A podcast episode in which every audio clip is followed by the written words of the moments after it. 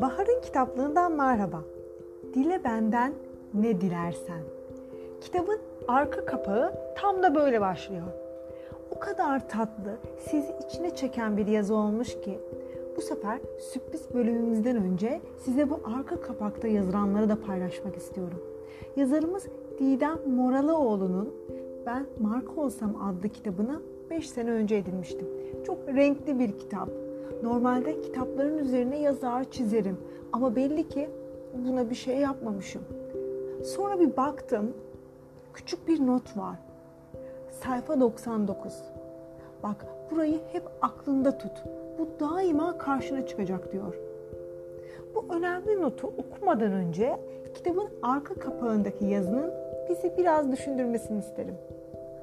Dile benden ne dilersen bir varmış bir yokmuş ile başlayıp evvel zaman içinde, kalbur zaman içinde diye devam eden masallar ve çocukluk anılarımız.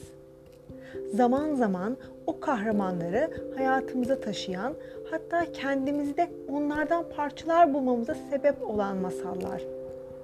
Biliyorum, çok uzun zaman geçti böyle. Bir hayal kurmayalı ama şimdi elinizde tutuştursalar sihirli lambadan çıkan cinden ne isterdiniz? Dile benden ne dilersen dese neler dilerdiniz? Çocukluğumuzda zihnimizi işleyen masallar tüketim alışkanlıklarımızı hatta marka tercihlerimizi belirliyor. Olabilir mi? Ne de olsa Kül Kedisi, Rapunzel, Pinokyo, Bremen mızıkacıları, çirkin ördek yavrusu, kaplumbağa ve tavşan, Midas'ın kulakları, Alaaddin'in sihirli lambası masallarıyla büyüyen çocuklarız. Günümüz kadınının vazgeçilmez alışveriş alışkanlığının ayakkabı almak olduğunu söylesek kimse itiraz etmez sanırım. Sizce kül kedisinin tarihsizliğinin sihirli bir ayakkabıyla değişmesini anlatan masalı gerçek hayatımıza yaşamaya çalışıyor olabilir miyiz? Mükemmel saçlarınız varsa, sevgiliniz sizi 10 yıl görmese bile gökdelen yüksekliğindeki bir kuleye tırmanıp kurtarmayı göze alır. Yani Rapunzel masalı aslında görselliğin ve buna yapılacak yatırımların en umulmadık kapılarını bile açabileceğini işaret ediyor olabilir mi? Sizin de sihirli bir lambayla hayallerine kavuşan Alaaddin'in yerinde olmak istediğinizi duyar gibiyim. Aslına bakarsanız olabilirsiniz. Ama unutmayın Alaaddin'in o lambayı elde etmesi ve sonunda dileklerine kavuşması hiç de kolay olmamıştı.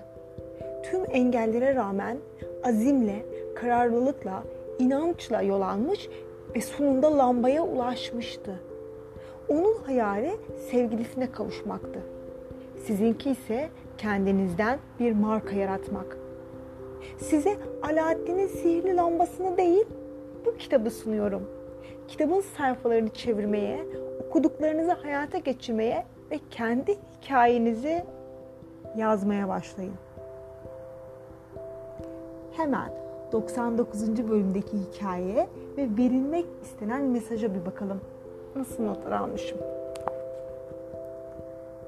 Sayfa 99. Gribi kardeşlerin meşhur masalı. Bremen masıgacıların hikayesini anlatır. Kendilerine kötü davranan sahiplerinden kaçan bir eşek, bir köpek, bir kedi ve bir horozun hayali Bremen'e gidip müzik yapabilmektir.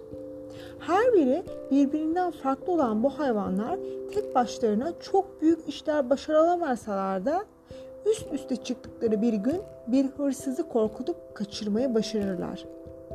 Böylece bir ekip olarak hareket etmenin tek başlarına olmaktan daha iyi olduğuna karar verip bir daha ayrılmazlar. Bu hikayeyi niye anlattığımı merak ediyorsunuz sanırım. Ben bu hikayeyi her zaman bir şirketteki satış ve pazarlama birimlerine benzetirim. Bazen şirketlerde satış ve pazarlama departmanları tamamen bağımsız şekilde hareket etmek isterler. Elbette şirketteki departmanlar tek başlarına yetersiz değildirler. Fakat birbirlerini anladıklarında ve kimin hangi işi ne kadar üstlenmesi gerektiği konusunda hem fikir olduklarında şirketler hedeflerine çok daha hızlı ulaşabilecektir. Bu uyumun özellikle pazarlama ve satış departmanları arasında yakalabilmesi şirkete güç katacaktır. Pazarlama çoğu zaman satışla karıştırılıyor ve kimi zaman satış ve pazarlama tek bir birim gibi hareket ediyor. Oysa bu iki kavram birbirlerini tamamlıyor olsa da organizasyon içinde apayrı bilimler olarak konumlandırmaları gerekir.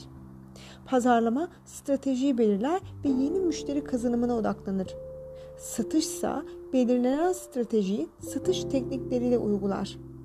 Bu konuda bazı şirketler pazarlama ve satış departmanları olarak oldukça başarılı işler yaparken bazı şirketlerde sonu tamamen hüsranla sonuçlanan başarısızlıklara imza atarlar. Stratejiyle satışı doğru bir şekilde uyarlayabilen şirketler başarılarını beraber paylaşırken başarısızlığa uğramış olan şirketlerde durum tam tersi bir hal alır. Bu başarısızlık karşısında satış ve pazarlama departmanları birbirlerini suçlayarak adeta durumu şirket içi savaş haline dönüştürür. Bu sonuçtan kim karlı çıkar diye bakarsak aslında cevap çok basittir. Hiç kimse. Şimdi en sevdiğim bir bölüm var sırada. Hemen sürpriz bölüm açıyorum. Bakalım karşımıza bizi neler bekliyor. İnsanlar konuşmaya bayılırlar. Fısıltı pazarlaması bir marka, bir ürün veya bir hizmet hakkında olumlu veya olumsuz sohbet etmekle alakalıdır. Sattığınız veya hizmet ettiğiniz şeyle ilgili insanların konuşması için bir sebep yaratmanız ve insanlara hakkınıza konuşacak bir şeyler vermeniz gerekir. Fısıltı duygularla alakalıdır. Kendi duygularınızı, deneyimlerinizi karşınızdakine fısıltı pazarlamasıyla anlatırsınız.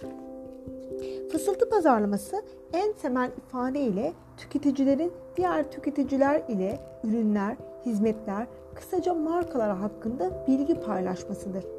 Bir tüketiciden diğerine marka bilgisinin aktarımıdır. Fısıltı pazarlaması ağızdan ağıza pazarlamayla ürünlerin ve markaların geliştiği, ifade edildiği ve yayılarak informal bir iletişime sağlandığı bir yöntem olarak da tanımlanabilir. Fısıltı pazarlaması ile yaptığınız şeyin duyulması için şunlar gereklidir. 1. Konuşmacılar. Kimler arkadaşlarına sizden bahseder? Hadi bir düşünelim. 2. Konular. Hakkınızda ne anlatırlar? Hiç düşündünüz mü? 3. Araçlar.